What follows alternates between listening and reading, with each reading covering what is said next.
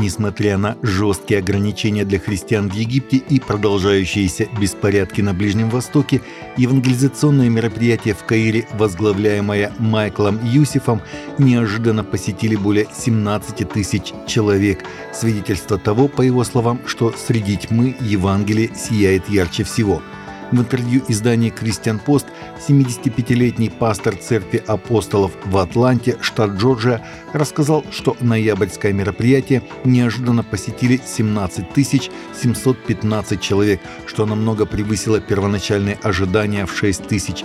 Из них более 7850 уверовали во Христа. Масштаб мероприятия был беспрецедентным, учитывая законодательные ограничения на евангелизационную деятельность в Египте – мы действительно видели, что сделал Бог, сказал Юсеф, который также является исполнительным президентом Ладин В. Уэй.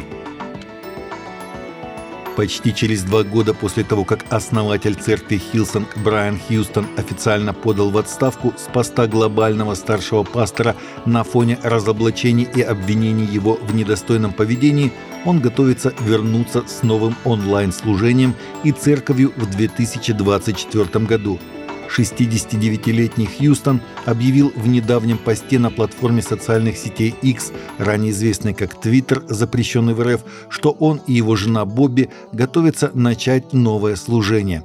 Мы с Бобби начинаем еженедельное онлайн-служение, и церковь в 2024 году написал он в прошлую среду. «Я взволнован созданием этого нового сообщества».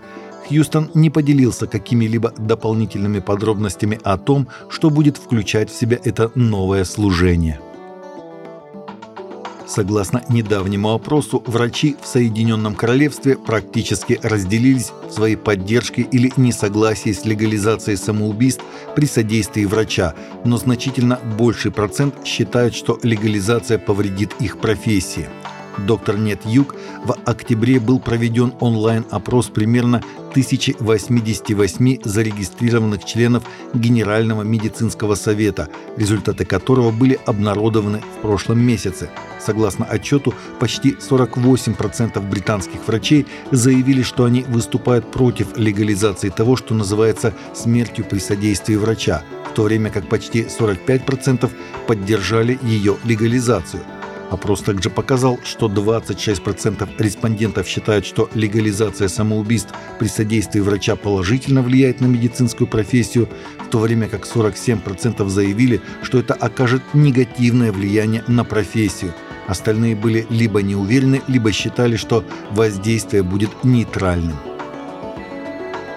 21 ноября в церкви Святого Христофора в Берлине состоялась официальная презентация ежегодной рождественской специальной почтовой марки, выпущенной Министерством финансов Германии.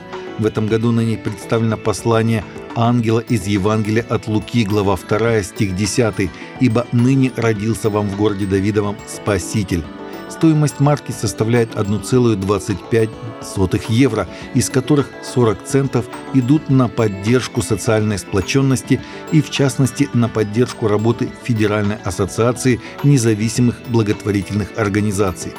Библейский текст гласит «И сказал им ангел, не бойтесь, я возвещаю вам великую радость, которая будет всем людям, ибо ныне родился вам в городе Давидовом Спаситель, который есть Христос Господь». Итальянская модель, когда-то получивший звание как самый красивый мужчина, объявил о своих планах отказаться от мечтаний о славе и богатстве, чтобы стать священником. В 21 год я нахожусь на пути к тому, чтобы стать священником, если Бог даст, сказал Эдуардо Сантини в видео, опубликованном в социальных сетях на прошлой неделе – я решил отказаться от работы моделью, актерского мастерства и танцев. И хотя я не отказываюсь от всех своих увлечений, жить я буду по-другому. Сантини сказал, что теперь, когда он нашел цель своей жизни, он решил отдавать Богу все свои мысли и чувства. Он поступил в семинарию и начал учебу на этой неделе.